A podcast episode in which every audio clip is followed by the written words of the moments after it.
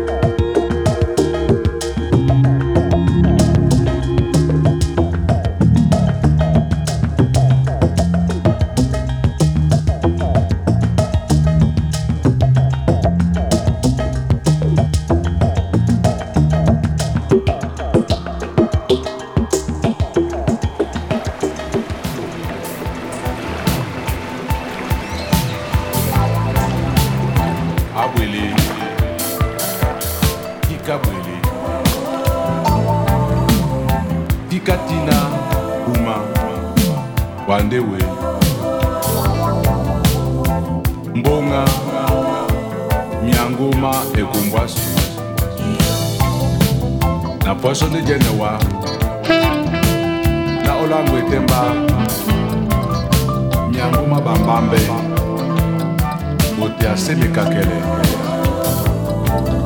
nuta jao ye pasa asemekakelekakele nja neno lango yamba abwele